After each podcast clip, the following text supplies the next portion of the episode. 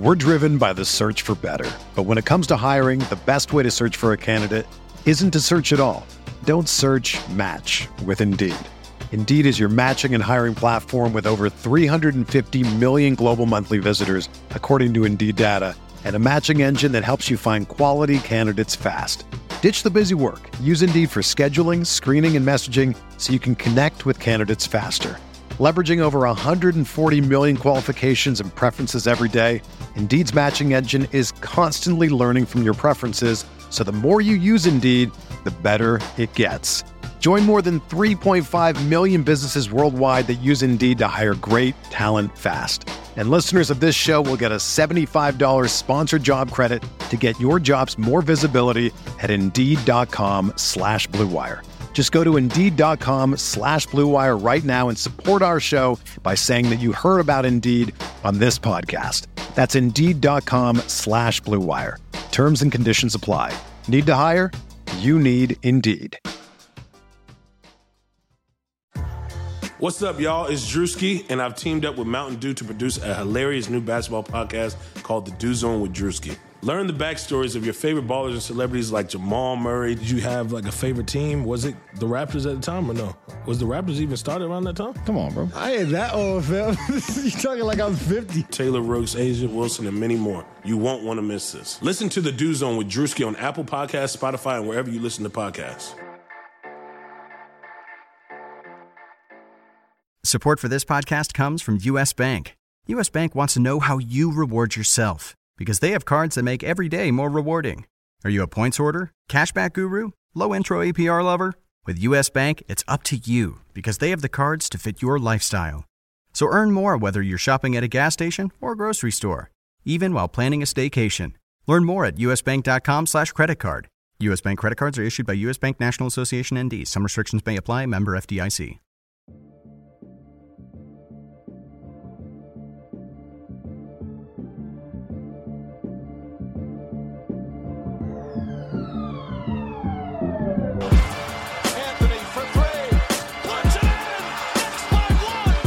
To be honest, I would put myself in the same category as D-Wade. Now Artest is jumped over the scorer's table. Artest is in the stands. This man was a bona fide scrub. He can't play. When I go to the writers to tell me who can guard in this league, I'll put a gun to my own head. Welcome to the RotoWire N B A podcast, presented, as always, by DraftKings dot com. It is Tuesday, November twentieth, and if the N B A season ended today, the Clippers and the Grizzlies would be the top two seeds in the Western Conference, James. Yeah, it's pretty wild. Uh, it's it's kind of every single team in the West, really, except for those two, has had their bumps in the road, you know, and, and yeah. Uh, you know, the Clippers, I think, were kind of an obvious, like, sleeper, sleeper, like, eight seed type of pick before the season. Like, I, you and I didn't go there, but, like, there were people that, like, thought that they could be in that mix for one of those playoff spots. Uh, I think I had the... I think I had the over on the Grizzlies at like thirty-four or thirty-five or whatever it was, but definitely didn't think that they were uh, close to a viable playoff Uh, contender just based on the other teams out there. But um, I mean, from every every Grizzlies game I've watched, which has actually been more than zero, uh, they've looked they've looked really good defensively, and I, I think that that is something that's pretty sustainable as long as they can stay healthy. Uh, they just make it really really difficult for you with their, you know, four or five best players who are all uh, above average defenders. And then the Clippers obviously just have so much more depth than everybody else. And uh, the pieces seem to really fit. So, um, you know, hats off to those teams. I don't know if they can keep it up, but uh, they're, they're playing really well right now. It feels like we, over these last few weeks, have just like been like anointing different teams in the West. Like two weeks ago, I think it was New Orleans. We we decided it was maybe the second best team in the West, and right now they're ten and seven. They're in sixth. Uh, it was Portland last week. I mean, they're technically tied. Uh, the Clippers, the Grizzlies, uh, and the Trailblazers are all eleven and five at the top of the West as of Tuesday morning. But by virtue of whatever tiebreakers the N B A uses, the Clippers are, are technically first. I think you put it pretty well in terms of the Clippers. Like, I wouldn't say you and I were down on the Clippers. Like, not not many people really were, but it was more of a, this is a team that would probably be like the fifth, sixth, seven, maybe eight seed in the East. I think they would have they would have been the clear six seed, I think, sure. going into the season, they, right? Yeah, like I mean, them, probably, them versus the Pacers, like it's pretty right. pretty even right there. I think two months ago I would have said the Pacers were a better team. Now it's looking like that's a pretty close matchup. You know, I mean, I think the Clippers would solidly be in that like four, five, six area in the East. Mm-hmm. Um, but yeah, like you said, I mean, I think we looked at this team and it was it wasn't so much like a a referendum on the Clippers as it was like the West was so deep that even the, you know, the Clippers could put together as a, a very good year, you know, a, a, a year that in, you know, in a normal Western Conference would maybe get you forty-five, forty-six wins. But I think it was, it was just going to be so deep of a conference that it was really hard to see them leapfrogging a team like New Orleans or Denver or even the Lakers. I'm still like right now on November twentieth, if I said over under eight seed for the Los Angeles Clippers, do they make the playoffs? Uh, man, that's that's tough. It's I, a question on a lot of people's minds. So they're in first place, but they're only, you know, the eight seed right now is nine and seven, so it's a two game difference. So I think that the so like let it, let's just go by the teams that are like out and that are probably going to get in. Like the Rockets are on the outside looking in. I think they get in. Yep, I'm back in on the Rockets. Uh, let's see. The Spurs and the Jazz are both on the outside looking out. The T-Wolves are on the outside looking out. Uh, I think I think the Jazz end up with a better record than the Clippers, but I think the Clippers end up with a better record than the Spurs and the Timberwolves. Uh, I don't know, is there any teams we can cross off in the West besides Phoenix? I'm getting close with Minnesota. I mean, I want to see how this plays out with Saric and Covington, but I it's really tough for me to see them kind of getting back into the mix. Minnesota's Minnesota's uh, seven and two at home, uh, yeah, zero and they, zero and eight on the road. Are they defeated on the road? Yeah. um, yeah. I, I mean, I can cross off the Mavericks and the Kings. I, I don't know if you can, but I, I don't even uh, really yeah. care what their I, record I is. I had the like, Kings crossed off in okay. August. Okay, good. Uh, sorry, Kings fans. Um, so we can cross off the Suns, Mavericks, the Kings. I think I think we can cross off the Timberwolves too. Yeah. So that's. I mean, as shaky as all the teams that you just mentioned, Houston, Spurs, Jazz, Lakers, even the Nuggets are ten and seven now. Like Minnesota is still like a rung below them. Can you cross off the Spurs? No. Okay. They're eight and eight. Wow. I mean, it's not looking good. They did give up one hundred forty last night to the Pelicans. It's a weird Spurs team. Like I, I feel like this is a more talented Spurs team than last year. I mean, obviously, I think the loss of Murray. I don't. The, the lack of depth at point guard is hurting them badly. I think the no, the no Murray, the no Danny Green, the no like they. they I just feel like Danny Green, like numbers wise, was not that good last year. Maybe he just has more value in the Spurs system than he does elsewhere. Well, just the the type of defenses you could play with Murray yeah. and Green versus the type of defenses you could play with, you know, what, what they're running out there right now. Uh, I think the word you're looking for is Bryn Forbes. Yeah, I mean, LaMarcus Aldridge just had a really bad start to the season, specifically from like a efficiency standpoint. Like you sort of expect him to hit, you know, he shooted forty-two percent from the yeah, you, you expect him to be up to like forty-seven, forty-eight, forty-nine. fifty. I mean, we had, uh, I think we had him projected at like a conservative fifty, fifty. I mean, if, if he shoots below forty-five percent, then he's just a, a straight up net negative right. when he's out there. So I mean, what it comes down to, the Spurs are a bottom ten defense in the N B A, which doesn't happen to the Spurs. I think the, the only team that's in the bottom six right now of the West, Kings, Spurs, Jazz, Mavericks, Timberwolves, Suns, the only one of those teams that I am strongly not willing to write off is the Jazz. Like I, I, I would be, it would be pretty easy for me to label those other five as, as teams that aren't going to make the playoffs right now. Um, So that still means that one other team has to fall out. Yeah, well, that's the thing is you look, you start looking at the top eight and it's like, you know, I mean, you can. To me, the Clippers and the and the Grizzlies, which you know, sit one and two, are still the two shakiest teams out of those eight. Um, and you know, I mean, the way we're talking about this is, you know, a little bit hyperbolic in terms of, you know, it's like these teams are running away with the West right now. I mean, it is so bunched up. It, it is similar to last year. You know, I think last season Golden State and Houston were kind of on their own level at the top, and then you had these eight or nine teams who were all separated by a couple games. Now it's just everybody in the West is separated if, by a couple games. If I told you the Grizzlies, because to me the big thing with the Grizzlies and the Clippers is just health. Uh, if I told you both the Grizzlies and the Clippers have really, really good health the rest of the way with their key players, are you saying they're in or are you saying they're out? Because I, it's easy to just say, well, if Mike Conley misses time or if Marc Gasol misses time, the yeah. Grizzlies are going to fall out. But what if they don't? Like, I, I think that they are a really good team when they're fully healthy, but they're just, they have such a thin margin of error when it comes to injuries. No, very true. I think that's more true even for Memphis. Uh, I mm. mean, history suggests, basically the last decade of history, that if those two guys are healthy and they both play seventy plus games, the Grizzlies are a playoff team. Um, and, you know, certainly the West maybe hasn't been quite this deep during the, the duration of that run, but I, you know, I mean, it's, it's almost Spurs like in some ways. I mean, like Mike Conley's never even been an all-star. Like there's really not a whole lot to suggest that, you know, like numbers wise, you know, it's just, it's tough to quantify, I think, what he means to this team specifically. Um, and it's showing, you know, yet again this year, despite the fact that, you know, he's putting up twenty points a game, a little under five assists, or excuse me, a little under six assists, which fine numbers. He's shooting forty-one percent from the field, but they, you know, they just find a way to make it work when those two guys are healthy. And we should say Marc Gasol has bounced back pretty nicely. I mean, I think last year, mm-hmm. what they asked him to do, you know, with Conley out and with that season kind of going in the tank so quickly, he ended up not really playing the same way that we've seen, you know, hyper efficiently in, in previous years. He shot forty-two percent from the field last year, thirty-four percent from three.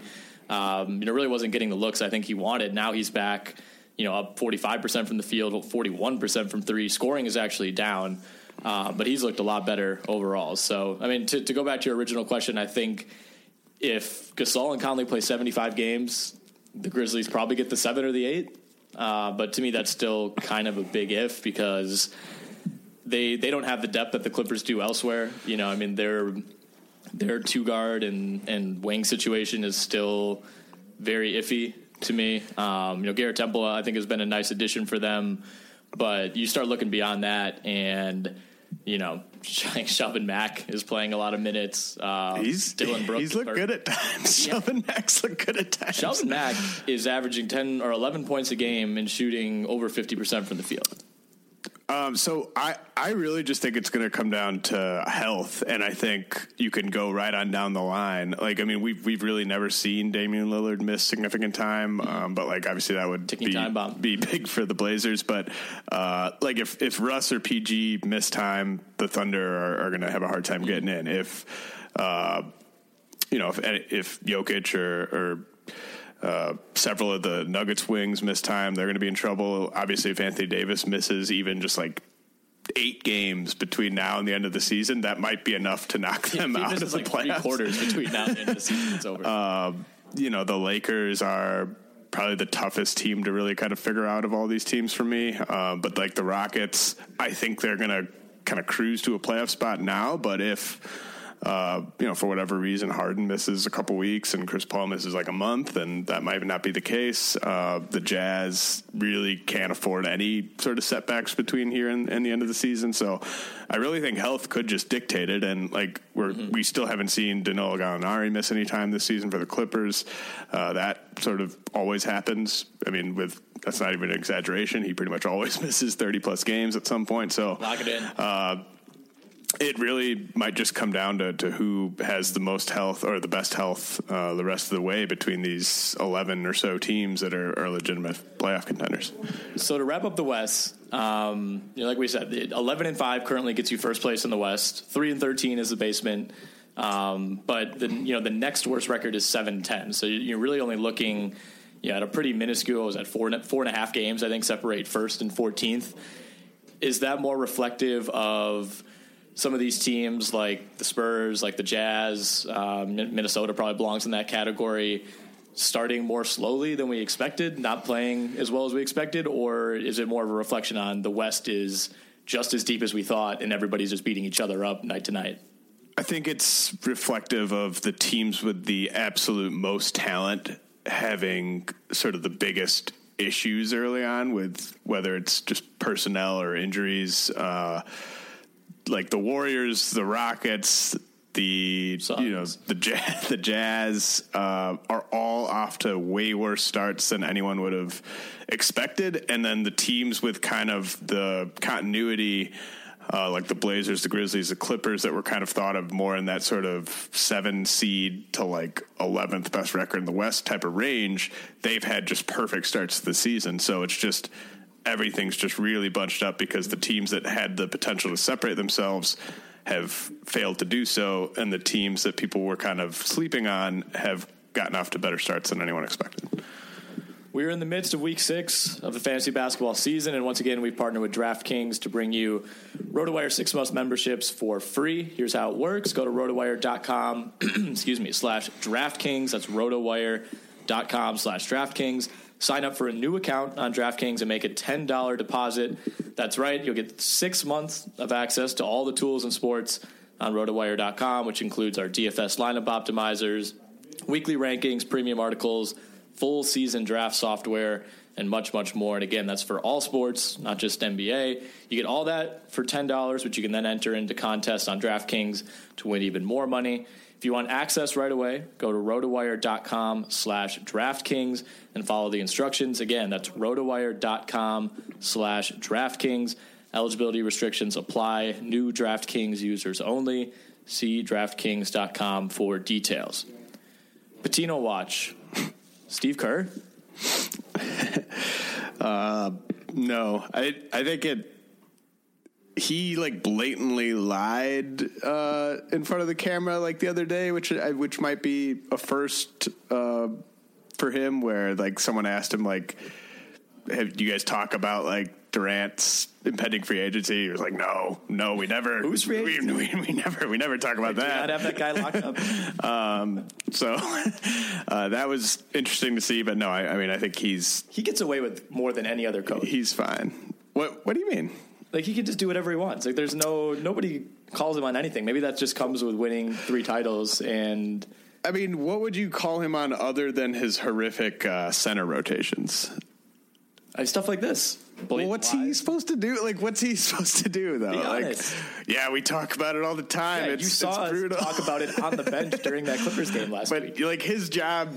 his job, like, any coach's job yeah. there is to try to, like, stop that from like spiraling even further out of control. Like if he says anything other than that, then it just mm-hmm. turns into like two more days worth of worth of story there. I mean, I, he's not quite on Patino watch. Let's just say that. If uh, they lose tomorrow against O K C, still no step. This is the great. Like I wish this game was in O K C so bad. It's at Golden State, mm-hmm. but this would be this would have been like the crown jewel of all mm-hmm. of these Russ Durant matchups. No Curry. I mean, we could Russ have had we could have had Malice at the Palace two point oh. Well, we sure could have. I mean, we should bring. I was going to wait till the end to bring this up, but yesterday was the fourteen-year anniversary of Malice at the Palace. I'd be remiss if I didn't mention it at this point. Durant and Draymond Green just like in the stands, yeah. like going after, going like after fighting people. each other.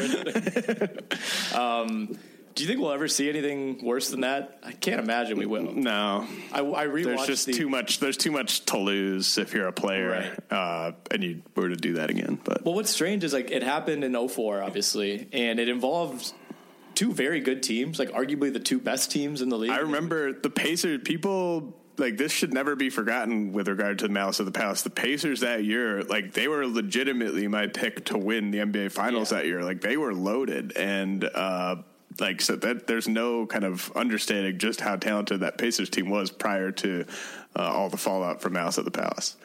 Yeah, I mean, you know, it'd be one thing if the Kings and the Suns got into a fight, you yeah. know, like that's when you talk about guys with nothing to lose. Like that would happen. Like, sure. You know, this was an accomplished, veteran-laden Pistons team, yeah. you know, two very respected, you know, rosters and organizations that went at it. I mean, obviously the N B A cracked down pretty heavily after that. Uh, I don't, but like, I don't think that's what dissuades anybody from, from getting into an argument like that. It was just like the confluence of personalities on the court. I mean, like if you could pick two people to spark a brawl, Ben Wallace and Ron Artest were probably in the top five in the league at that time. Rasheed Wallace being involved, Jermaine O'Neal, right. Stephen Jackson, Jamal Tinsley. Like you're not, we just don't even have, we don't have, there, we don't have a four guys like that that could possibly be playing in the same game together anymore. No, those like guys have been. This is not even a joke. Like, those guys have been completely phased out of the league. Yeah. When Matt Barnes retired, that might he might have been the last one. They've been doing a really good job at the rookie symposium. Yeah, too good of a job. Like, I want more of these guys in the league. Like, there needs to like bring bring like Junkyard Dog and and Charles Oakley in to like teach some of these guys to kind of breed the next generation of Ron Artest. Uh, yeah, I mean, uh, I I don't think we're going to see something like that again. Uh, but.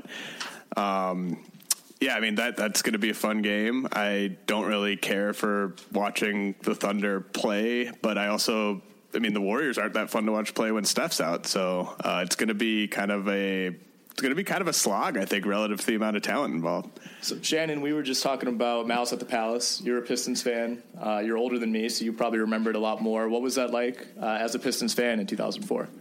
It was amazing. I was at a college party, and we were watching the Pistons game when it happened, and it, it was shocking.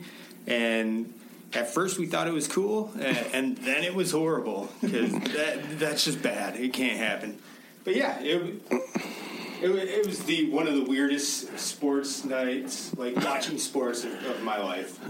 Yeah, and that was that was even like pre like Twitter and all oh that God. stuff, and it was well, still like everyone was talking about it like yeah. that very night. You know, my mom knew wild. about it. Like that's kind of back then. That's how I judged when something was a big deal. Like when my mom would sit me down and like, we need to talk about what happened in that game you were watching last night. It was like that, and like the Tiger Woods like. Like, I remember that was like a, a Thanksgiving dinner, like, conversation where people were yeah. talking about, like, did you see what happened with Tiger Woods? Yeah. Like, like really that, kind that of. That Tiger Woods? Yeah, that one. Well, Malice at the Palace also happened six days before Thanksgiving, so it was perfectly timed mm-hmm. yep. for, you know, holiday banter. Perfect, perfectly timed for, but for family holiday banter. I went back yesterday and rewatched, like, the original footage, you know, the, the tapes, mm-hmm. and... There, I mean, there were like five different high points of Malice at the Palace. I mean, there's like the the most iconic shot, you know, is obviously Artest laying on the scorer's table, mm-hmm. getting the drink thrown on him. That's not to me. That's not even the craziest part. Like Jermaine O'Neal. That, that's my favorite. My favorite part is Jermaine O'Neal just completely leveling the guy that looks like Turtle from Entourage. Yes, like, look, and very well may have been Turtle from Entourage. He was saying something to him. Jermaine O'Neal sprints full speed down the sideline and like just at the last second slips. And if he didn't slip, that yeah. guy would probably not still be with us. Right. Still clocks him in the face. Caught right. him pretty good, but right. really probably only got like seventy percent of what he wanted. That was a big that was a big swing. Yeah. There's another one where Ron Artest is like face-to-face with another Pistons fan who kind of looks like Turtle. And this guy is like really like right in Artest's face, like challenging him, somehow thinking that the guy who just got out of the crowd wasn't going to punch him. He like gives Artest a little shove. Artest obviously doesn't move. Just winds up, clocks him in the face. Guy goes down. His friend looks at Artest like, what the hell, man?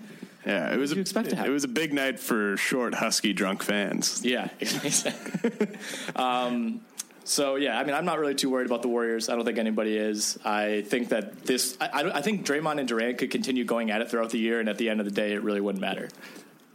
No, I, I don't think so either. I think that they – They could be vulnerable if they're dealing with injuries in the postseason, but if they are fully healthy, um, specifically with, with Steph, I mean, they're they're they could get beat by any number of teams. I think in a postseason series, if Steph isn't healthy, but uh, if they're if they're fully healthy, they're going to win the title. Well, the worst thing to come out of this, I think, for Durant is that they've lost without Steph, and like I don't I don't think this should be really a, a referendum on Durant necessarily, but. You know, I think there's kind of been this like side debate, mostly between Warriors fans, I think, of like who's more important, who's the better player. And I would still take Durant. I mean, I think it's really, really close, and it, it that might change like night to night. But them well, going, don't, don't you? But okay, I think there's just two distinctions. There's who like if you're just thinking like a game of like one on one, or even just like sort of pick up like in like a Drew League type setting, you take Durant.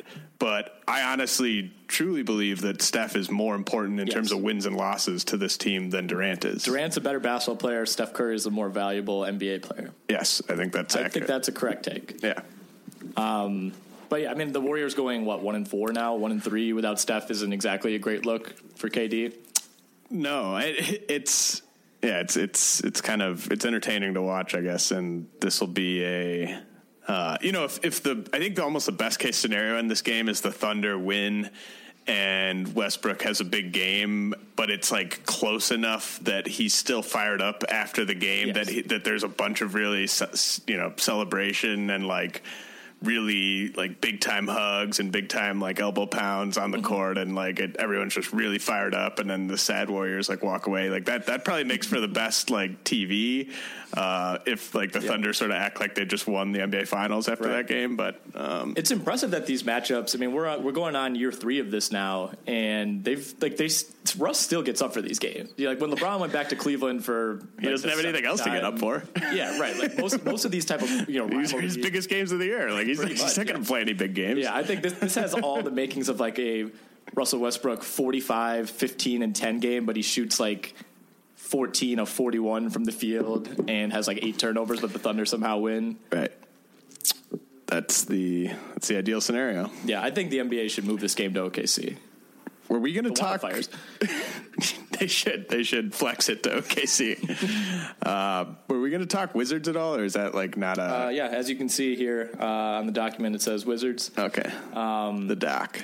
I don't really. I mean, I just want to address the the report from last night that John Wall used the F word, right? Yeah, he directed did. at his head coach. Very he, cur- he cursed at his head coach. He used a curse in a, word in a practice setting. Yeah, I don't like the that. F- wasn't even news to me. Like it would have been news. It would have been bigger news if Woj came out and said that John Wall had never sworn at Scott Brooks. It's, it's really that's kind of the big bombshell here is that this is the first time this yeah, year that like, he said that. It took, to Scott it took fifteen games for him to say F you to Scott Brooks. Yeah, um, but like the yeah, I mean the way more. What I meant is like the way more fascinating thing is just like.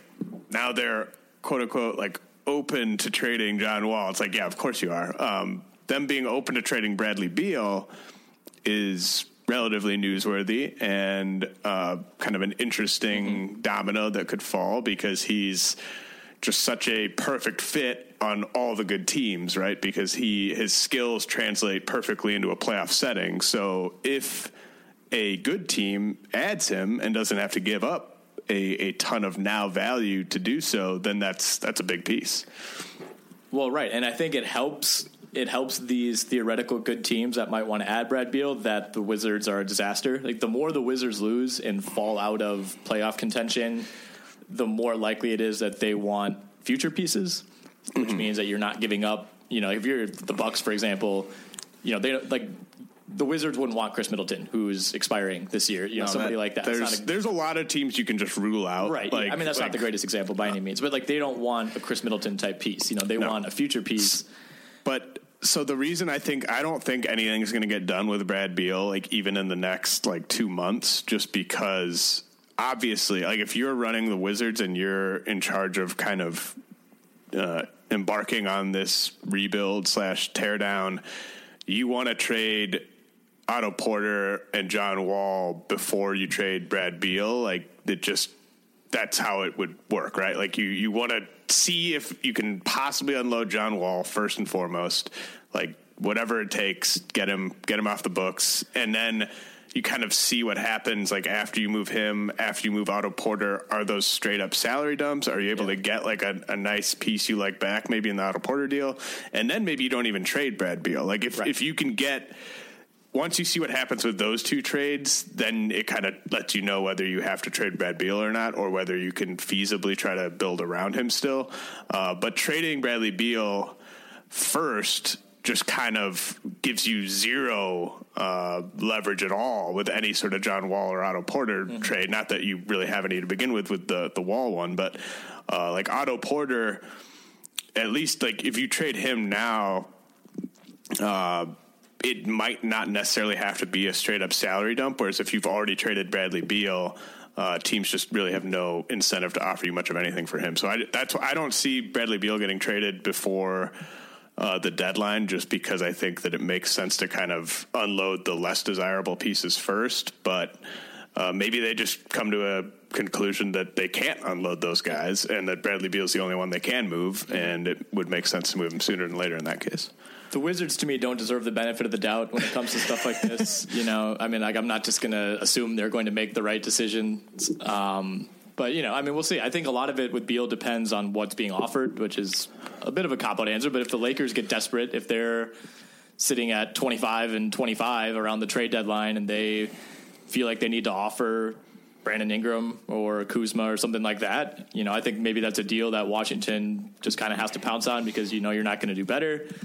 We'll see. I mean, I think ideally you do trade Wall, but I mean, I was talking to, to Shannon, who just made that cameo earlier last night about this, and he, you know, as a Pistons fan was like, you know, I'll take him. You know, like we're, we have nowhere else to go. You know, it's going to take a team like Detroit, which basically did, already did this with Blake Griffin, um, you know, saying like we, we we're looking at our our avenues to get free agents. You know, we're not a destination. We don't have a ton of cap room. This is the only way we're going to acquire someone like John Wall, who, you know, with his wards is still a pretty good player. Um, obviously, the contract, you know, is going to become more and more of an issue. But there are certain teams out there that just don't have paths to acquire players like that. And those, I think, are the teams that Washington's going to have to target.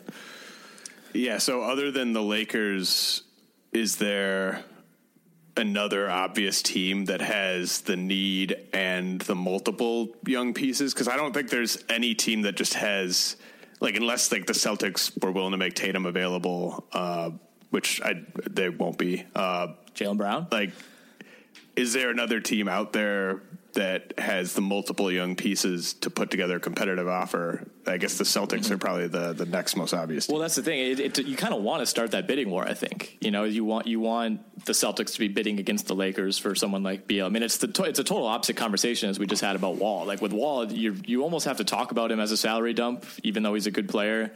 Um, but I mean, Beal.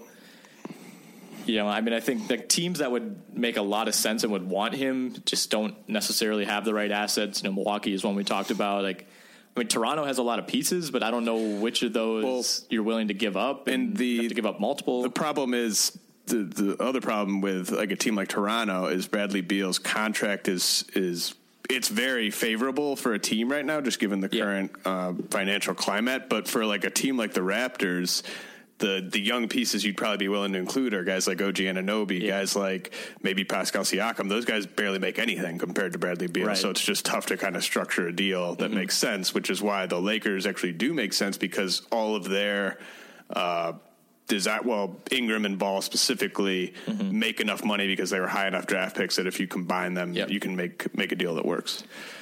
Yeah, I mean, a two-for-one for a team like the Lakers or a team like the Celtics who kind of have too many guys would make some sense. I mean, you can look to the West. I mean, I think I love, I'm sure Houston would love to have him. I I don't know if a package centered yeah. around Eric Griffin or Eric Gordon. I uh, just don't think they, because, like, to me, Bradley Beal's, like, at least two times more desirable of an asset than Jimmy Butler was, probably more like three times more desirable, just given the length of team control. Yeah. And I just think he's a better fit as a supporting piece on some of these teams than Jimmy Butler would have been. Uh, like a team like the Nuggets might have the pieces, but he doesn't really fit. Like they kind of already have uh, mm-hmm. their Bradley Beals. Like the Clippers would love to trade for him, but they don't have that one asset that can really headline a Bradley Beal deal. Uh, You know, I, I just don't, there's just not a ton of other options. I think you're really talking about the Celtics and the Lakers as yep. just the teams that could pull it off.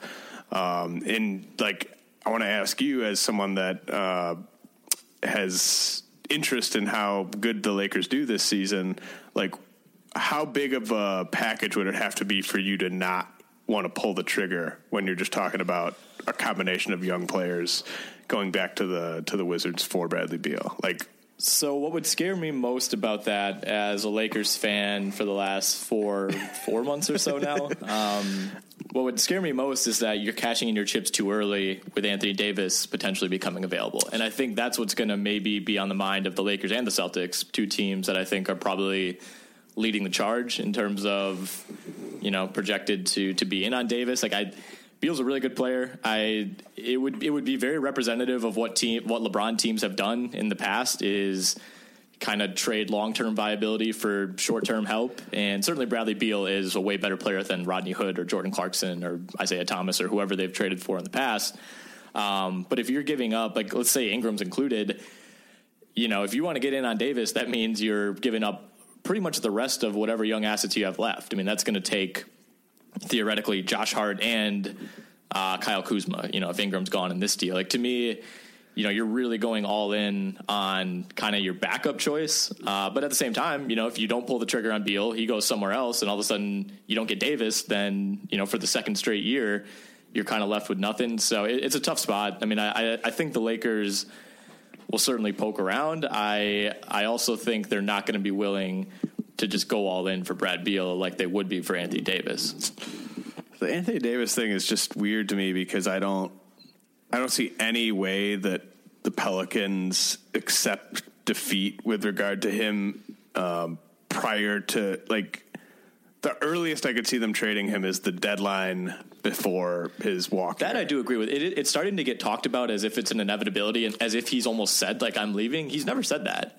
I mean, there's. I think they, if you're the Pelicans, you have to take this as long as you can. Yeah, until he it, gives you a definitive, I'm not coming back, you have to hope he's coming back. Especially since he's a good enough player that, like, you could go, you could go to multiple Western Conference finals with him before he's a free agent. And, you know, who knows, like, at that point, whether or not that, that sways him into, like, liking the, the players he's playing with. But, like, he's good enough right now to carry a team to yeah. the conference finals. So... I get I get wanting to hold your chips for Davis. I, I sort of have a, f- a feeling that, um, you know, he might just go to the Lakers as a free agent. Like, I mean, I think that that's the sort of dream scenario for them, uh, and they don't have to give up assets right. to get him. I mean, but LeBron's like coming up on thirty-six at that point. You know, like, well, they want but, this done now. Sure, but they're not going to get it done now. Uh, the right. soonest they can get Anthony Davis is maybe a half season before he's a free agent. So, right. So we're talking next deadline. Yeah. So I, I don't know. I, I think, I mean, Bradley Beal would just be, uh, you know, he, he's kind of in that. He's he's not as good as like prime Wade. He's he's no, he's not. He's. Yeah, I don't. I mean. Prior to Kyrie hitting that shot in game seven, I would say that he's right there with where Kyrie was when he was with the Cavs, but then Kyrie hits that shot and he kind of gets thought of differently. But, uh, I mean, he's right there sort of to me with, with like prime Bosh in terms of just how much he helps you win in a postseason series. So I, I just think that there's, uh, there's a very, very short list mm-hmm. of players LeBron's played with that are better than uh, Bradley Beal is right now. No, I agree. I mean, I, I think you said it best right away. I mean, all thirty teams, including the Wizards, you know, want to keep this guy. Like, there's not a team out there that would that would say, you know, for the right price, we don't want Bradley Beal on our team. Mm-hmm. Um, on the other end of the spectrum, Markelle Fultz is taking a week off. He's meeting with some sort of specialist doctor man next week to look into potential issues with his shoulder. Um, very unclear at this point if this is some sort of posturing. He only played, I think, seven minutes in their game last night. T J McConnell, you know, ended up playing a lot of minutes in the second half of that game, basically taking over his spot. Um, Landry Shamet has kind of emerged as their as another option. They're playing over Fultz. So it seems like a a combination of maybe there is actually something wrong and some frustration, you know, in the wake of this Jimmy Butler trade. But we're not going to see Fultz now for a few more games. I don't know. I don't know where this goes next. It, nothing would surprise me. I mean, we've talked about Fultz extensively on this podcast, and it just seems like week by week, he his value just continues to plummet. Yeah, I mean, this is probably a decent thing for uh, the Sixers in the short term, just in terms of uh, how they're going to play on the court, but uh, awful for them in terms of trying to trade him. And, you know, maybe just maybe other teams just had zero interest in taking him on uh at the time of the Jimmy Butler trade, and they just couldn't have moved him. But uh, like just the idea of them trading him right now, even for like Terrence Ross, like I suggested, seems like a, it would be just a, a big time coup by the, the Sixers, you know, magic, magic, hang up the phone. um, you want us to give you Terrence Ross? Yeah, it's, it's bizarre. Uh, it is. There's no other way to put it. It's, I mean, it's a thirty for thirty waiting to happen is the way I keep thinking about it. You know, it's, and it, It just doesn't seem like it's getting better. I don't know. I mean, the best case scenario right now, I guess, is he goes to this doctor next week and they find out, hey, you have a nerve issue, and that's why your, you know, your th- your free throw is looking like a Charles Barkley golf swing right now. So I I, I think like that's you you kind of want there to be a medical explanation if you're the Sixers, right? Because then you can, for your own comfort or for his trade value, you can say like, hey, you know, once you once he gets this taken care of, he'll be back. Uh, I mean, I don't think that there's a. I don't think there's any scenario that helps his trade value other than him playing in games and looking better. Like, well, yeah, of course. Like, if, you know, I mean, I think you would you would rather there be some sort of medical explanation than none at all. Well, you could make up a medical explanation. They already did. That was all last year. It yeah. didn't work. Um, They're trying it again. Breaking news, James Wiseman committed to the Memphis Tigers. So, Oh, yeah. Yep. Uh, yep. Saw that one coming. Go, I, go Memphis. I heard, I, I don't know if I mentioned this to you or not, but a couple weeks ago I was listening to C B S College Basketball Pod, which I know you and I both like. And I think it was Gary Parrish noted that, like, John Calipari over the past, like, six months has gone to, like, extensive lengths to try to get James Wiseman out of the city of Memphis. Like, right. He was trying to, like, arrange for him to go play his senior year in Las Vegas, right, just to keep him away from Penny.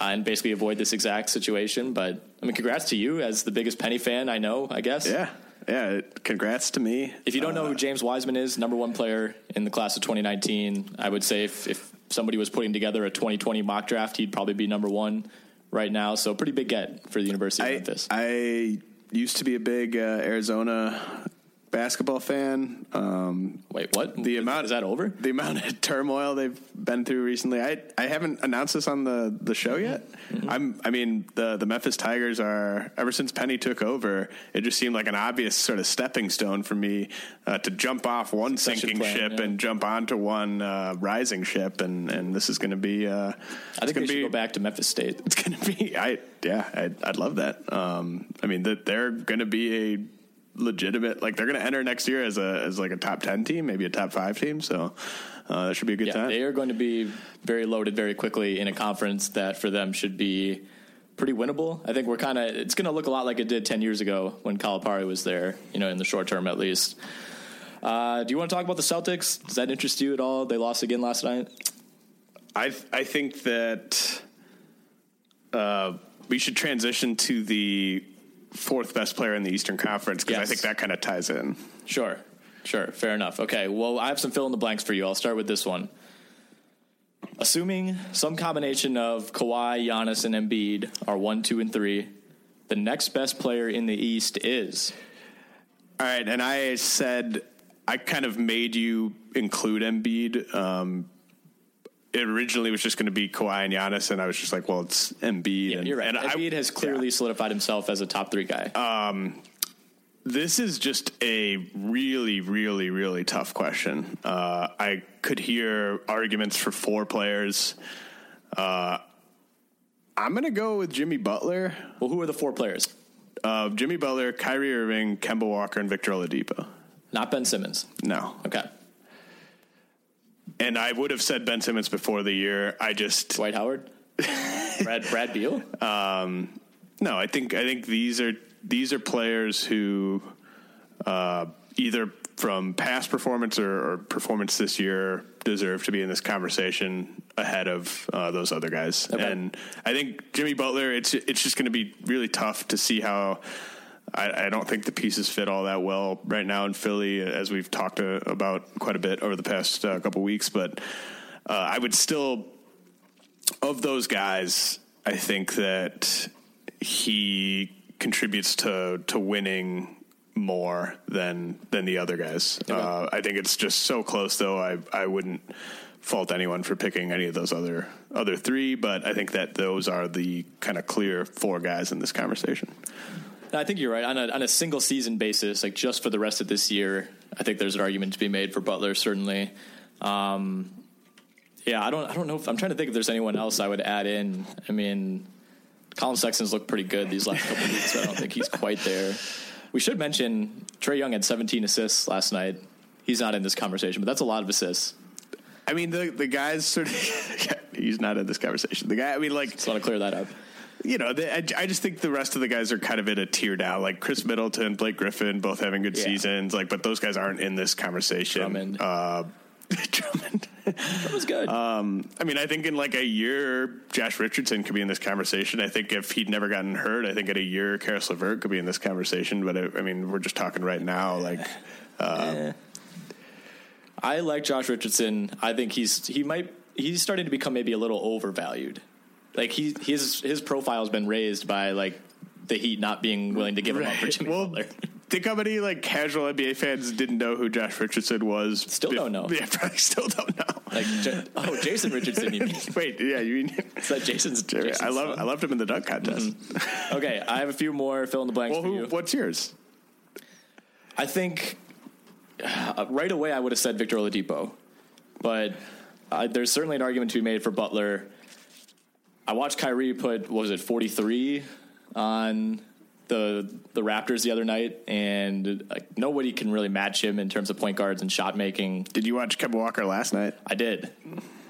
And well, we were talking about this, so I, it was the whatever the E S P N podcast is called now. Uh, it's got a terrible name, but it's a good podcast. Yeah, great podcast. And Tim Bontemps, you know, kind of out of nowhere was just like, I think Kyrie Irving is a, or excuse me, I think Kemba Walker is a better player than Kyrie Irving, and that that drew some laughs from the panel. I think Kyrie's better. I think it's pretty close. It's much closer than I would like to admit. And there are certainly nights, uh, last night being one of them, where Kemba Walker is the better player. Yeah, I, I think uh, this is kind of hard to sort of quantify. I mean, it's impossible to quantify. I think Kyrie's a better fit on the Celtics than Walker would be, but I think Walker is lifting this Hornets team to places Kyrie wouldn't be able to lift them. Well, like, that was I, kind of Bontemps' argument was like, switch those two guys. Like, is does Kyrie make this Hornets team a fifty-win like, team? I think Kyrie puts up crazy numbers on this Hornets team, but I don't think he helps them win as many games as Walker helps them win. But like on that elite, elite sort of stage of like a team that's got N B A Finals aspirations, I'd rather have Kyrie just because I've sort of seen it before. But like the idea that Kemba Walker would be scared of like the moment or wouldn't make big shots. I mean, we've seen him. I mean, he he's I can remember him hitting as many big shots when you go all the way back to college as I can, like almost anyone in the N B A, save like the top three or four guys. So I, I think the idea that he wouldn't be able to handle a big stage mm-hmm. is flawed. But just the fact that we've sort of seen Kyrie and not even like hit shots like that, that one in game seven, but just the ease of which Kyrie can get his shots in the playoffs mm.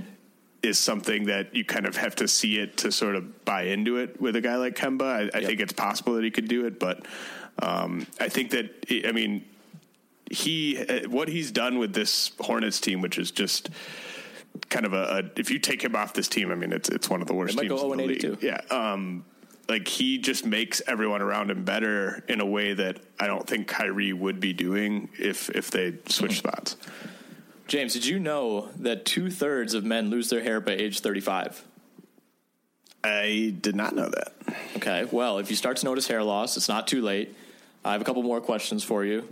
Do you want a bald spot to pop up, or do you want to do something about it first? I'd much rather do something about okay. it first. Do you want your hairline to recede, or do you want to do something about it first? I I would probably want to do something about okay, it first. Okay, you would. All right. Well, luckily, there's four hims dot com, your one-stop shop for hair loss, skin care, and sexual wellness for men. This is not some sort of sketchy product you can pick up at a Quick Trip. Nothing against Quick Trip. I love Quick Trip, but, you know, sometimes I'm not, some... I'm not going there for my hair loss treatment. No, just, certainly not. I'm going there to that. get gas. Yeah, That's what I'm yeah. going there for. Hims connects you with real doctors and medical-grade solutions to treat hair loss. No waiting room, no awkward in-person doctor visits. Just go to four hims dot com, answer a few quick questions, just, just a couple guy questions. They'll have a real doctor review your answers to get you the right prescription. four hims will then send the products directly and discreetly, James, right to your door. Order now. Our listeners get a trial month of Hims for just five dollars while supplies last. You can see the website for full details. This is something that would cost hundreds or even thousands of dollars at a pharmacy. Again, to order now, just go to four hims dot com and use our U R L, four hims dot com slash R W basketball. That's F O R H I M S dot com slash R W basketball. four hims dot com slash R W basketball. I have a couple more fill-in-the-blanks for you, and then we'll do some prospect stuff quick and get out of here. Donovan Mitchell is a top blank player in the league. Looking for a number here. Yep. Uh, Not basketball player. All right. I'm going to say thirty. Is that a larger number than you would have said yes. two months ago? Yes. Mm-hmm. By about, by about ten spots. Yeah. Yeah, I think that's fair. I mean, I'm not going to ask you to list the twenty-nine guys who might be ahead of him, but... I mean, closer I would, to thirty-five than twenty-five. I'm still, I would like to say I'm still very high on Donovan Mitchell. I think you probably are too, but he's, he's in like my top five of guys who I expected to look a lot better through the first fifteen or so games of the year. I mean, Tatum's certainly on that list as well. Uh, but he all all Ben Simmons too. All, yeah, all three of those guys are having uh, the dreaded sophomore slump. Yeah, which I, I really didn't see this coming for any of them. I didn't either, like at all. I, I thought Ben Simmons was just going to come back and be like an M V P candidate, honestly. And he, yes. I mean, he's been like they've they've all been good, you know, by second year player standards. But I think they were almost too good as rookies that they maybe set the bar uh, a little too high. I'm gonna throw in a little little fantasy nugget uh, for all the right, listeners. I'll, I'll sleep this out. Um, I offered Ben Simmons for Luka Doncic in the RotoWire Staff Keeper League. Uh, contracts are fairly similar, and was rebuffed. So who would have saw that coming? Um, I mean, maybe that says more about Doncic than it does Simmons, but uh, yeah, it's. I feel like before the season, that would have been a laughable uh, thing to have get denied, but that's that's kind of where we're at right now. The team in the Western Conference with the best chance to beat the Golden State Warriors is. I'm sticking with the Pelicans. Uh, I think that they, if if if they're you know fully healthy. In the in the playoffs, I think that they are going to be a really, really tough out. I think Anthony Davis uh, might be the best player in that series, which I don't think any other team in the West has a player that they can really say that about other than the, the Lakers, and I just don't see them um, being in that kind of tier in terms of mm-hmm. hanging with the Warriors. Uh, I think Drew Holiday is one of the, maybe the best option to put on either Clay or, or Steph uh, to slow them down in a series. I think uh, they just have a lot of interesting pieces, and um, yeah, it's kind of just the Anthony Davis bet. Mm-hmm. Like, could he average like forty-one points per game in that series? Possibly. Sure could. This is maybe an argument for an entirely like separate podcast, but I think there's a case to be made that right now, like the the top top tier of the league is as good as it's ever been.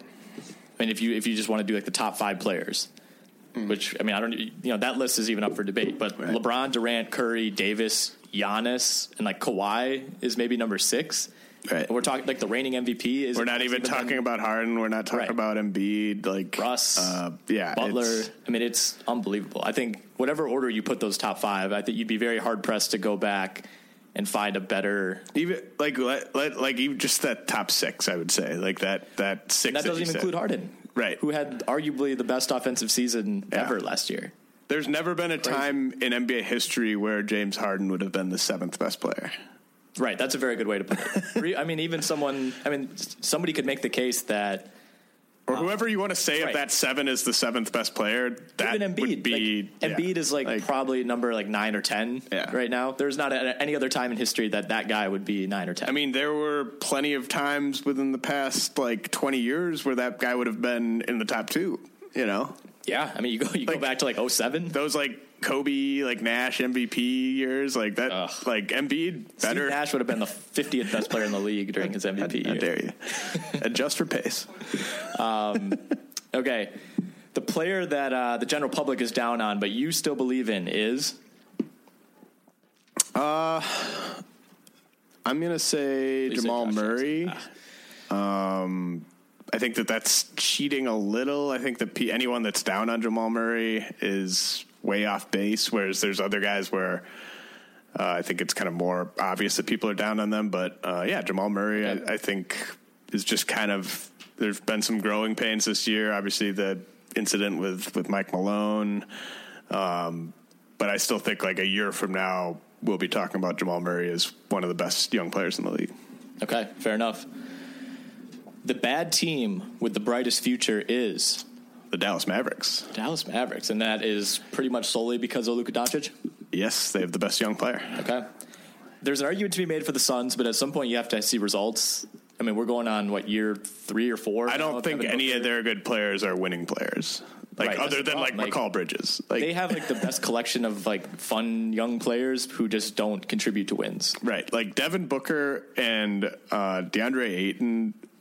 That's just going to be such a kind of hilarious duo to see sort of evolve, because they might never win forty games like as teammates together. They're going to somehow have a worse year this year than they did last year. And they, and they're going to put up ridiculous numbers. Like it, it's kind of a, yeah, I mean, it's kind of like the, the Timberwolves before the Jimmy Butler trade where it's mm-hmm. like Wiggins, Levine, Towns, like they're all really cool young players with like tons of pedigree, tons of athleticism and awesome numbers. Yeah. And like none of them contribute to winning. It's like Stafford and Megatron. Okay, last two. The worst move of the twenty eighteen offseason was? Uh, I'm going to say the Kevin Love extension. The I'm not going to fight you on that one. I mean, what can what what were the other, like, that one I kind of, I did a little bit of research yep. and I kind of came across that one. I was like, oh, that one, probably. Yep. I think the Lakers letting Brook Lopez walk is up mm. there. Probably not, it's not like egregious threat level midnight yeah. uh, bad move, but not a great move. Uh, what else? There, I feel like for the most part, the most of the moves that, that teams made were like generally reasonable. I mean, there's there's a bunch of just kind of oh, minor ones, like Jabari Parker. I was gonna say like that. Like I thought about that one. It's like yeah, that was bad, but like in the grand scheme of things, yeah. does that really? Well, it's not like they signed him to a five year. Yeah, deal. What does that do to the Bulls? Yeah, really. I mean, it, it's it was stupid. It mm-hmm. it's look it looks bad now. Um, but yeah, I, I think the Kevin Love one is just. You know, that's that's yeah. set your franchise back like five years level bad. Yeah, there, I don't know if there's another one that's been that egregious. I mean, the Melo signing, short-term bad, but really not going to have any long-term effects. Flip side of that, best move of the twenty eighteen offseason. So I decided not to count the LeBron one. I know that Thank you. it's it's just, it was such a clear foregone conclusion, and it really had nothing to do with like, the Lakers being smart, you know, it was just like Lakers uh, saw something in LeBron all, and other teams. Did. All thirty teams want LeBron. He chooses the Lakers. I'm not going to give the Lakers credit for that.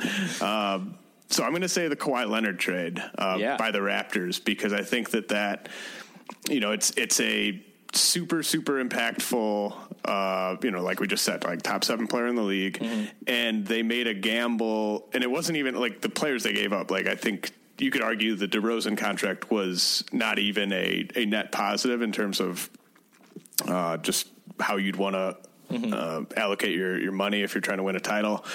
Uh, so they get off of that. You know, Jakob Poeltl, clearly the lowest of their like four or five top young assets. And so they didn't have to give up a guy like Siakam or Anunoby. And then they kind of make a... So, I mean, you probably just do it even if you know you're only getting him for one year, right? Mm-hmm. And but... I think that they also sort of were betting on, you know, Toronto's not a bad place to, to be an N B A player. Like, to be an N B A superstar, you can make a ton of money in ed- endorsements there. Uh, it's a fun city, and it's a place where he can be the best player on a title, mm-hmm. champ, you know, championship caliber team. And I think that there's a... If I were putting the odds right now, I think that there's at least like a forty, fifty percent chance he re-signs there. So I think that that is just the type of swing. And not every team had the type of setup that the Raptors have where they could have uh, convinced him to stay um, to such a level. But I think that it was just such a awesome move by them to really kind of take what was going to be kind of a, yeah, this team's going to win fifty games, but we know it's not going to do anything in the playoffs, to all of a sudden this team might be the favorite to go to the finals. It's kind of like a no news is good news scenario with Kawhi in Toronto in terms of keeping him. Mm-hmm. You know, I think there's like, to me, like you would know by now if there were some issues, you know, like if he didn't like the fit of the city or the teammates or anything about the team, like the fact that nothing has come out, I think is just good for Toronto as long as you don't have to address this, you know, and things go well, well on the court. They're first in the East. Yeah, it looks like a fun team to play on. I mean, it, well, it's... Well, go ahead. Well, like, the compare the the caliber of players he's playing with now to, like, the, the te- teams he was playing with in San right. Antonio, where well, it's just like... freedom, too. Well, it's like him, him and, like, DeJounte Murray and maybe Danny Green are, like, the only, like, you know, athletes really on those teams. Like, Gasol? Like... Now he's just surrounded by young guys that are going to continue to get right. better around him. I mean, it's just such a more kind of appealing situation. He's in the exact situation that every player in the league wants to be in, basically. Mm-hmm. I, I mean, it's the same situation that Kyrie is in. It's the same situation like, that Jimmy Butler wanted to be in. You want to be the best player on a really good team, which... when you're, when you're Kawhi, Kawhi's a better player than Kyrie and Butler, mm-hmm. so it's a little bit easier for him to be the best player because there's maybe only four or five guys better than him. But someone like Kyrie, like this is the exact situation you want. You want to have your own team, mm-hmm. but when there are ten better players in the league than you, you know, it's tough to win. So you got to, you have to kind of find this perfect situation where you have a super deep roster that's really good, but no one is also better than you on that team. And it's Kawhi the situation that. that Durant's going to be looking yes. for this offseason, and he's not going to really find one better than Toronto. Right. Like Toronto, I mean, it's just the perfect situation for yep. a guy of Kawhi's caliber to step into. Mm-hmm. And, uh, you know, they, they are so good that they can just continue to rest him on uh, half of each back to back the rest of the way just to preserve him, because like why why risk it, you know, like why, especially if you're trying to bring him back, like you the last thing you want to do is have him get hurt again on your watch. So uh, they're good enough that they can probably get the one seed and um, be pretty diligent mm-hmm. about resting him. So I think Kawhi's the right answer. Other candidates I would throw out there, um, the Bucks bringing in Lopez. The Bucks bringing in Connaughton, the Bucks bringing in Ersan, and the Bucks letting Jabari walk. That might be number well, one. Well, that was their best move of the offseason was right. letting, because if they don't let Jabari walk, I don't think any of what's happening no. is happening. No, exactly. Like I'm, I'm only half kidding about that one. Like them letting Jabari walk was a bigger deal than the Bulls bringing him in. Right. If that makes sense. That was a bigger positive for them, and it's a bigger negative for Chicago. Where would you rank uh, the Mavs trading up for Doncic? I mean, that, I mean, it's certainly the right move. Like, it's very clear to me that Doncic is better than Trae Young, but it's not like Trae Young has been a complete disaster, and they mm-hmm. also gave up another pick. So I think it's going to end up looking okay. I, I still, in ten years, I think we'll look back and say, wow, they probably should have kept Doncic, but I also don't think it's going to be like a complete Would, fleecing. Well, how about this? Uh, what's worse, the Kevin Love extension or the Kings passing on Doncic? Kings passing on Doncic. Okay, I mean, so I should, I should have said no matter that. What. Yeah, I should have said that. Yeah, then. That was pretty bad. Because uh, that, that, that, I mean, the Kevin Love thing, I like I said, it sets the franchise back five years. I mean, the passing on Doncic and mm-hmm. taking Bagley, uh, I mean, that sets a franchise back yeah. like twelve years. That's a franchise that had already been set back. like, like you're, it started to just become you, exponential. You had, a, you had an opportunity, like, and the, like Bagley's not contributing to this nine and eight Kings start. Like Kings, the Kings are like, they're playing for like twenty thirty-five. They're all building toward that. Well, they'll, they look, they'll get the next Doncic. Yep. A couple other underrated signings. I think Nick Stauskas in Portland has worked out about as well as that possibly could have worked out. Julius Randle, who had a triple double last night. Um, I, I love that one. He's been awesome. I mean, Mirotić was acquired last year, obviously, but mm-hmm. he's been incredible. He has like fifteen double doubles in a row. Uh, and then for those Kings, Bjelica. I mean, Bjelica is the one who's been huge for them. Mm-hmm. Um, when you know, I mean, Bagley's contributing. I mean, he's playing like twenty minutes a night off the bench, but he's not contributing in the way that you would hope, given how this team has played. Yeah, I mean, those are just not on that same yeah. sort of level, but but very good moves. All right, quick prospect stuff. We got Duke Auburn tonight. Duke dismantled. Um, wait, who did they play yesterday? We were watching like San Diego State. Yep. Um, they look pretty good. They're still good. Gonzaga plays Arizona. U W G B, the Phoenix take on Bol Bol in Oregon. So a lot of a lot of prospects to watch. Hachimura, obviously from Gonzaga, Bol at Oregon, the three guys from Duke. Auburn's a top ten team, so this will be probably the toughest test that Duke will face, given mm-hmm. how the Kentucky game went. Um, you know, I mean, Nas Little, I think hasn't.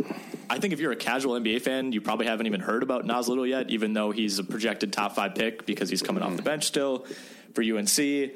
Um, I know you've kind of put together a preliminary top fifteen, and we don't have to dive into this, but if there are a few names that you want to pick out from there and highlight, please yeah, do. well, I, I think the I think the top four is pretty settled until.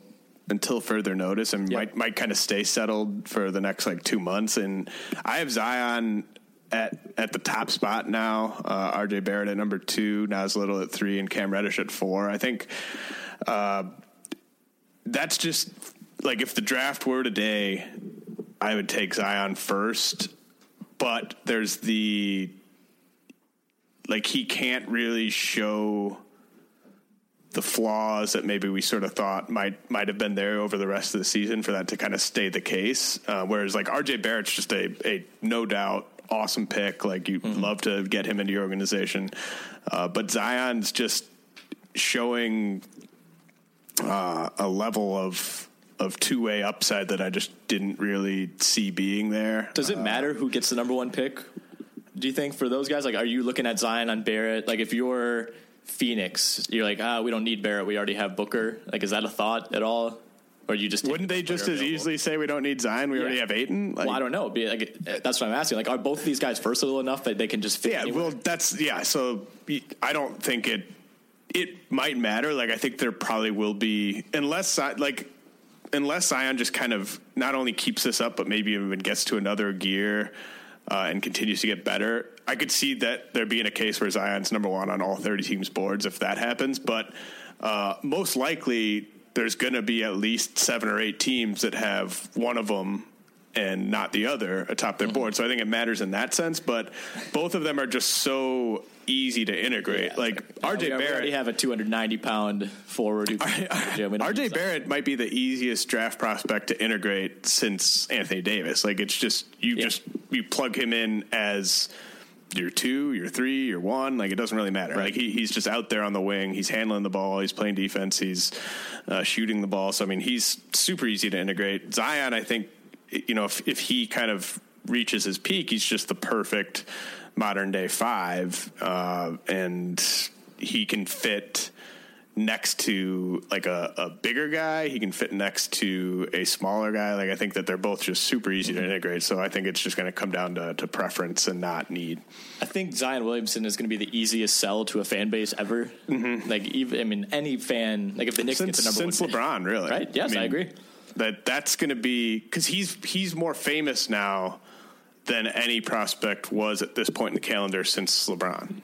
Yeah, I don't even think it's close. I yeah. think I think Oden was a pretty big deal mm-hmm. in, what was that, oh seven, oh eight? I mean, Durant was. wasn't even, like, Durant wasn't at this level, no, and no. probably wasn't even at this level in, like, March. No, no, no, no. I mean, he was great, but that Texas team wasn't high-profile enough. Like, they weren't yeah. the number one team in the country. And he was just, and he was just doing awesome stuff, but it was just, you, you kind of needed to appreciate it no. on a different level than the Zion. Well, he stuff. also, I mean, he was the number two player in that class, but he wasn't, you know, the times were different back then. Like nobody, you know, nobody, there were not ubiquitous Kevin Durant highlights all over Twitter mm-hmm. or and, whatever, MySpace at the time. And like I've, we've, we've said, like, I, I think Zion, the last dunk, I mean, he's a better dunker than, than even Blake was, but like Blake was the last guy that was this good of a prospect and this good of a dunker. Yes. And like Zion's fame right now compared to any of Blake Griffin's college fame is just, it's not even uh, comparable. So yeah, I mean, as soon as he gets into an organization, like those jerseys are going to go crazy. They're going to yep. sell a ton of tickets. It's an easy sell. Yeah.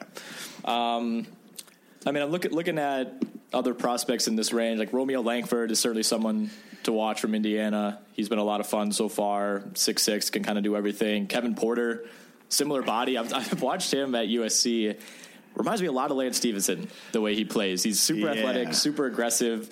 Sometimes he crosses over so hard that he just like kind of falls over and stumbles. But then every now and then he has these plays that you're like, my God, like yeah. you very rarely see finishes like this, moves like this. So we, we've already got, I think Kev, Kevin Porter, I think is officially one of your guys. Sure. And uh, Bull Bull is one of my guys too. Ja Morant uh, from Murray State is officially one of my guys. Yeah. And we will continue to collect guys throughout the season. Did you know there's another Luka in this draft? I did not. Luka Samanic, okay. Samanic, excuse me, a forward from, looks like... He sounds good. Yeah, looks like he's playing in Greece. uh, Olympia, that sounds Greek, right? Yes. Yes, it Can does. Can we confirm? Yeah. Um, yeah, I mean, we don't have to go in depth on any of these guys, well, but, you know, there's a lot of college basketball this the, weekend. The thing I would look forward to, like, if you're listening to this, it's probably, uh, you know, might be Wednesday, might be Tuesday, but, like, the Thursday. The Gonzaga-Duke game that will probably happen in the uh, Maui Invitational, I don't think there's anything that, like, the Duke guys can really, you know, I mean, it'll just be fun to watch them. But Rui Hachimura uh, for Gonzaga is kind of a fringe lottery pick right now. And if he shows well against Duke and, and their athleticism, then I think he could climb his way, you know, decisively into the top ten. If he just looks completely outmatched, then that's going to mm-hmm. kind of have him tumbling down board. So I think this is a huge game for him and just kind of whether he looks like he belongs in that mix with those guys or if he's just a clear uh, tier or two below. Mm-hmm. Yeah, I mean, Darius Garland at Vanderbilt, you know, somebody that I'm sure college basketball fans and diehard draft people know about, but he's certainly someone to keep an eye on as well. It does seem like it's going to be a pretty deep lottery class, and then it's going to drop off quite a bit after thirteen, fourteen, fifteen-ish. but we'll see. Yeah, and I, and I almost think it might drop off after the top like eight. Uh, you know, right yeah. now I think you can say that it's deep, but I think that there's going to be warts that kind of emerge on yeah. some of these guys that maybe aren't there right now. Uh, like with, with I have Quentin Grimes ranked fifth just because I am I am one hundred percent confident that he will shoot for a high percentage from three, but like Romeo Langford and Keldon Johnson could jump ahead of him if they shoot well from three. Mm-hmm. But if we get to draft day and like Keldon Johnson shooting like twenty-six percent from three or Romeo Langford shooting twenty-six percent mm-hmm. from three, then all of a sudden those guys are more kind of in that like eight to fourteen range and maybe not in that same sort of tier as a guy like Grimes. All right, we'll wrap this up. Have a fun Thanksgiving, James. I don't know what, what you have planned, um, but I'm sure it's going to be a good time. It will be. Are you traveling anywhere? Uh, going to Milwaukee to... Uh, Milwaukee, where's that? My families and my in-laws uh, both live there, so... Oh, good stuff. Killing two birds with one stone. Yeah, I'll be back in the greater Green Bay area. Uh, there's a local heavy metal band playing at a bar called the Slammer Inn again. Nice. Downtown, downtown, so if you want to come up and check that out, that's Saturday night. A local heavy metal band.